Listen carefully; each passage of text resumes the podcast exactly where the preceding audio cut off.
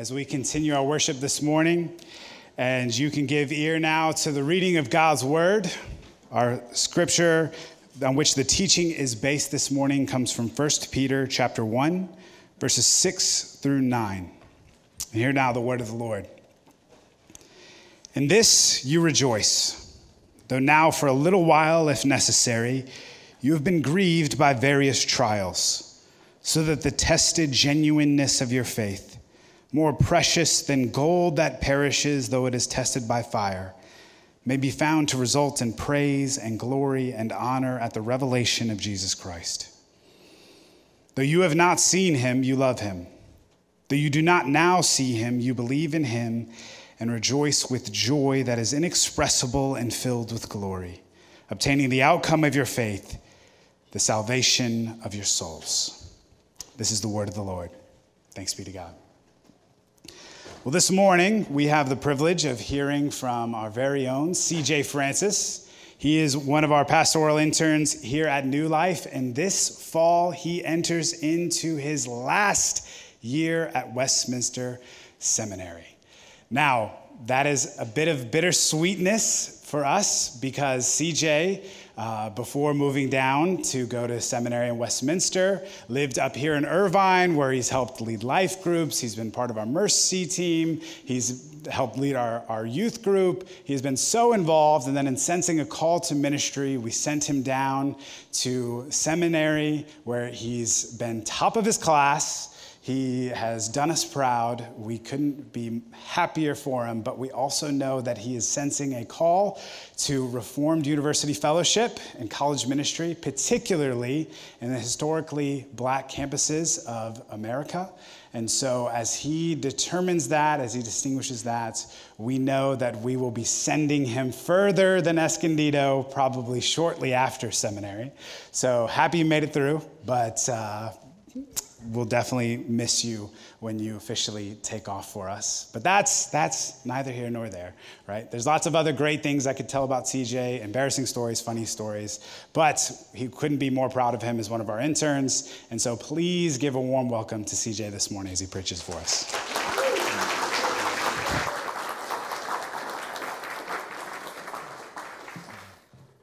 Good morning, New Life Irvine family. Good morning. it's an honor and a privilege to stand before you all this morning and uh, unfold the, the majesty of our Lord Jesus Christ. Let's start by praying. Heavenly Father, we thank you so much that in Jesus we have a living hope, a hope that death itself could not conquer or snuff out. And as we look closely at this living hope this morning and how he can transform our experience of suffering to be one that is actually characterized by joy. We pray that you bless the preaching and hearing of your word, that the hearing of your word would be united by faith, and that you'd be glorified in our lives. In Jesus' name we pray. Amen. When I think back on uh, my time growing up as a young black boy in South Florida, and I think back on songs that were most influential to me, uh, one of the songs that comes to mind is Keep Your Head Up by a rapper, Tupac Shakur. I'm not gonna ask you how many of you know who Tupac is, but um, the song, the, through the, in the song, Tupac he uh, traces the, the common plight of young black men and women, boys and girls throughout America growing up in the hood, uh, surrounded by poverty, by fatherlessness, by injustices of various crime, uh, kinds, crime and um, despair. And, and the main theme is no matter how hard life gets, keep your head up because things will get easier, things will get brighter. And whenever the song came on on the radio, uh, it would put a smile on my face. It, it gave me the feels. It, yeah, it lifted my spirits. But I grew older, and with the accumulation of years came the accumulation of pain and suffering. And I found that the simple and somewhat ambiguous encouragement to keep my head up wasn't enough. In light of the never ending experience of suffering in this life, I found myself asking, why should I keep my head up? How do I know that things will get easier? How do I know that things will get brighter? What if they don't? And these questions become, even more piercing when you consider the, that Tupac, three years after he released the song, he himself died as a victim to gun violence. And to this day, his killers have never been found, they've never been identified. So, my question to you all is Is this all that we have to work with? Can we do better than a general encouragement that things will get better? Brothers and sisters, Peter's words in our text this morning give us more. Peter tells us that the hope of salvation is able to transform our experience of suffering as Christians. Right after verses 3 through 5, where Peter begins blessing the God who has caused us to be born again to a living hope through the resurrection of Jesus Christ. And he describes how God is guarding an incomparable heavenly inheritance for us, and how God is also guarding us through faith until the fullness of our salvation has been realized at that time, at the end of time. Peter tells us that in all of these things, we rejoice greatly. In fact, we are overjoyed despite suffering various trials and despite having never seen the one in whom we trust for our salvation. Peter tells us that if our faith is in Jesus' life, death, and resurrection, that we have been born again to a living hope, a hope that God is guarding uh, as an inheritance for us that cannot be taken away from us, and that God is protecting, sustaining, and strengthening our faith day by day until our salvation is fully realized in the coming of Jesus. And in light of all this, Peter goes on to tell us that we can do more than just keep our heads up in our suffering. That one, in our salvation, we can be overjoyed even while we are suffering. And two, in our salvation, we can be overjoyed even while we are not currently seeing our Savior. Peter gives us clear reasons for why we can keep our heads up and held high as Christians, even though the weight of the world threatens to break our necks. Indeed, in our salvation, we have a source of joy that overwhelms us and overshadows our current sorrow, even while our Savior is phys- physically absent. So let's spend some time looking at this first point why we can be overjoyed in our salvation, even while we are suffering. Peter gives us a few reasons for why we can find joy even in the midst of our suffering. And, and one that we can see is that our suffering is short. Looking at verse 6, he says, In all this you greatly rejoice, though now, for a little while, you may have had to suffer grief and all kinds of trials. Peter writes to these first century Christians as foreigners, resident aliens, spiritual strangers who reside in the land that is not their home. As Christians, these brothers and sisters are treated as weirdos, as outcasts. They don't worship the same gods as the rest of the culture. They don't participate in the same religious celebrations as the rest of the culture. And as a result, they are met with diverse trials in which they suffer. Some are even being imprisoned, and some even led to death for their faith. Though the trials that they suffer for bearing the name of Christ be many and diverse, Peter, wants them to know that their suffering is short. Time is a funny thing, it's a funny concept. You know, we experience time both objectively and subjectively, right? We can objectively measure a day or a year by observing how long the earth takes to spin 360 degrees on its axis, or how long it takes to complete one full trip around the sun. And we can also experience time subjectively. It can seem to pass a lot slower if we're doing something we don't particularly enjoy. And it can seem to pass a lot faster if we're enjoying the time that we're spending, or if we're looking towards something that makes the time spent worthwhile. For example, being in seminary, I've had to endure many long lectures that seem like they'd never end. And I find myself looking at the clock repeatedly, and I have to tell myself it's going to be a long day if you watch the clock. But we've also all experienced the phenomenon of when we're catching up with friends that we maybe haven't seen in years or family, and, and we stop and we ask ourselves, wow, how the time has flown. Um, and we even have this biblical example in Genesis 29, verse 20, where Jacob, he's having to work seven years until he can uh, take the hand of his wife to be, Rachel, in marriage. And, he's, and it says, Jacob served seven years to get Rachel, but they seemed like only a few days to him because of his love for her. So time can be experienced both objectively and subjectively. And, and Peter, in this text, he wants his hearers and us to know that if we can realize that our time spent suffering is short objectively in light of eternity, this has the ability to transform us to subjectively experience that time of suffering with joy. Psalm 30, verse 5 reads Weeping may stay for the night, but rejoicing comes in the morning. Growing up in a predominantly black church, we used to sing the song called Trouble Don't Last Always. And I'll, I'll spare you the uh, horror of me actually singing it right now. But in the chorus, we would repeat this phrase I'm so glad that trouble don't last always. I'm so glad that trouble don't last always.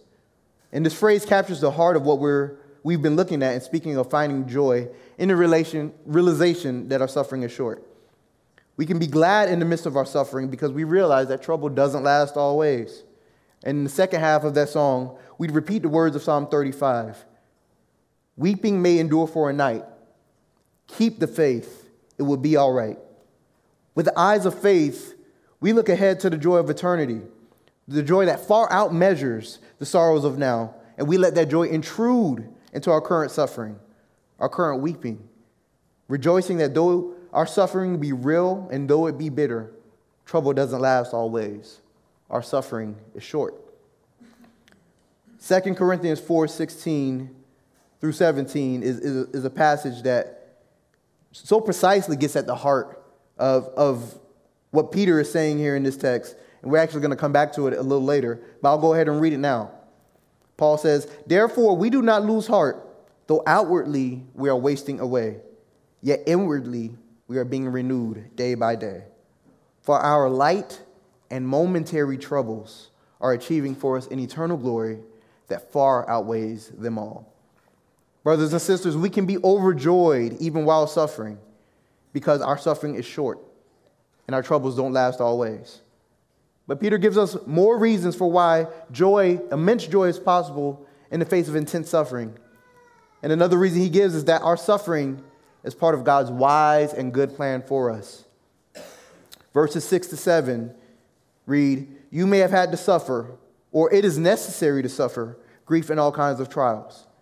These have come so that the proven genuineness of your faith, of greater worth than gold, which perishes, even though refined by fire, may result in praise, glory, and honor when Jesus Christ is revealed.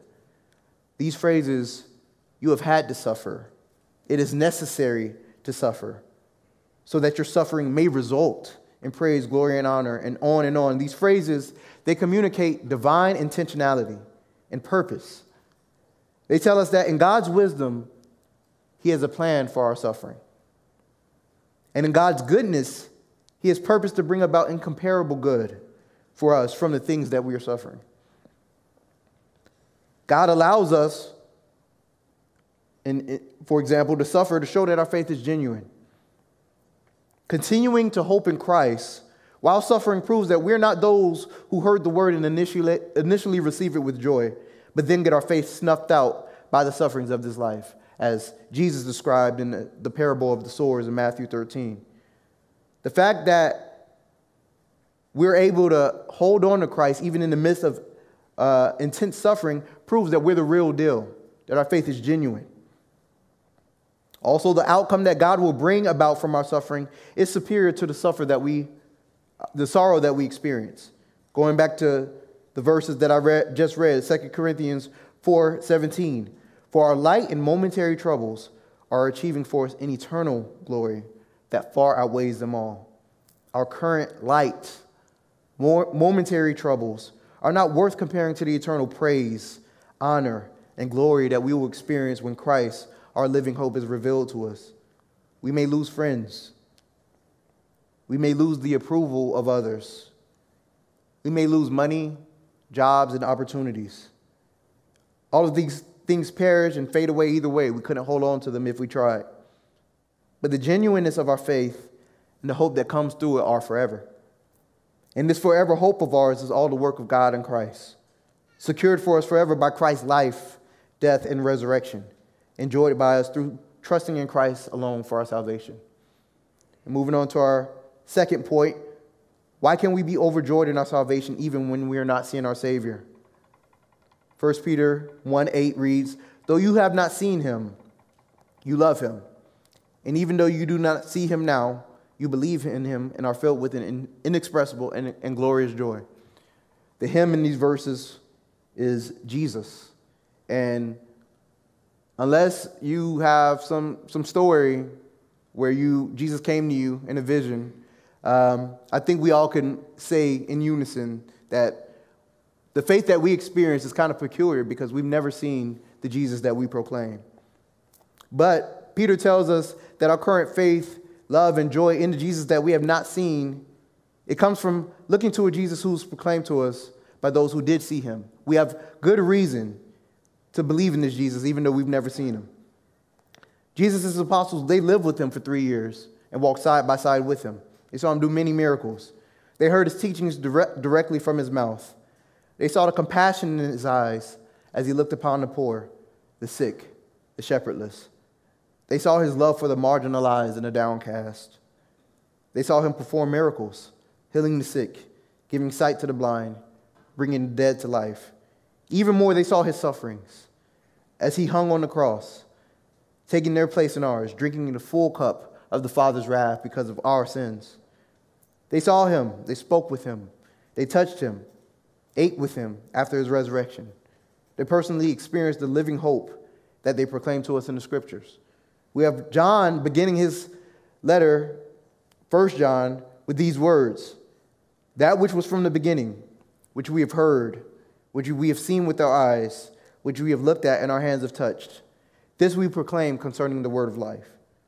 The Apostle Peter, the author of this letter that we're reading from this morning, in chapter 1, verse 16 of his second letter, he says, For we did not follow cleverly devised stories when we told you about the coming of our Lord Jesus Christ in power, but we were eyewitnesses of his majesty.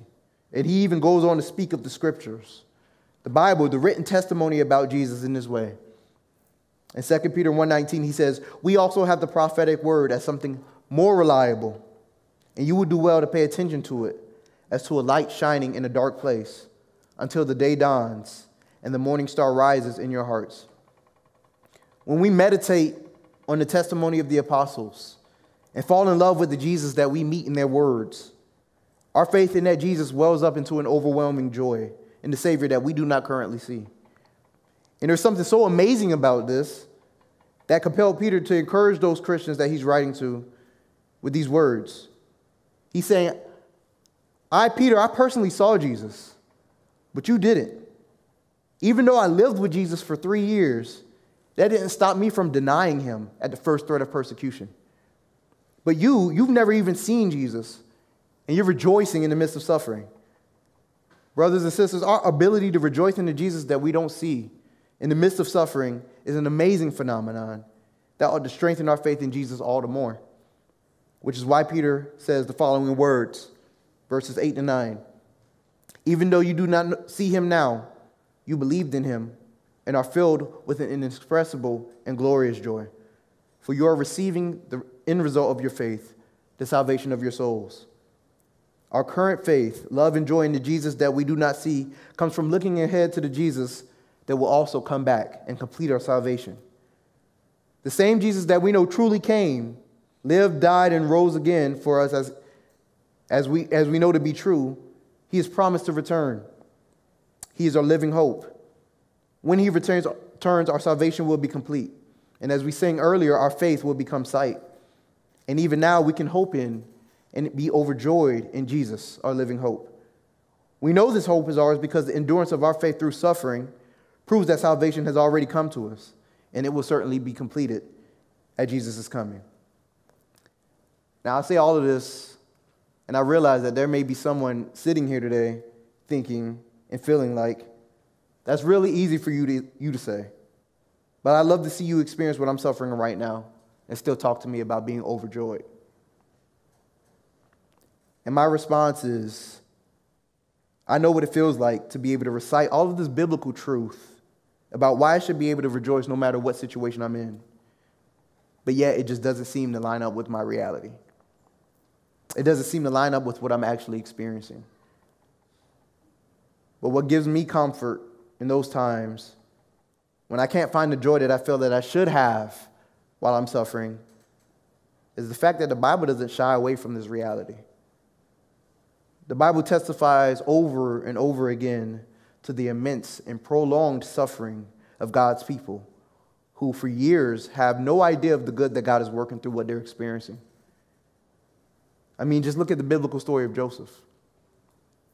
It took Joseph 13 years of enduring betrayal by his own brothers, 13 years of enduring slavery, of enduring unjust imprisonment, of enduring the pain of being estranged from his family in a foreign land.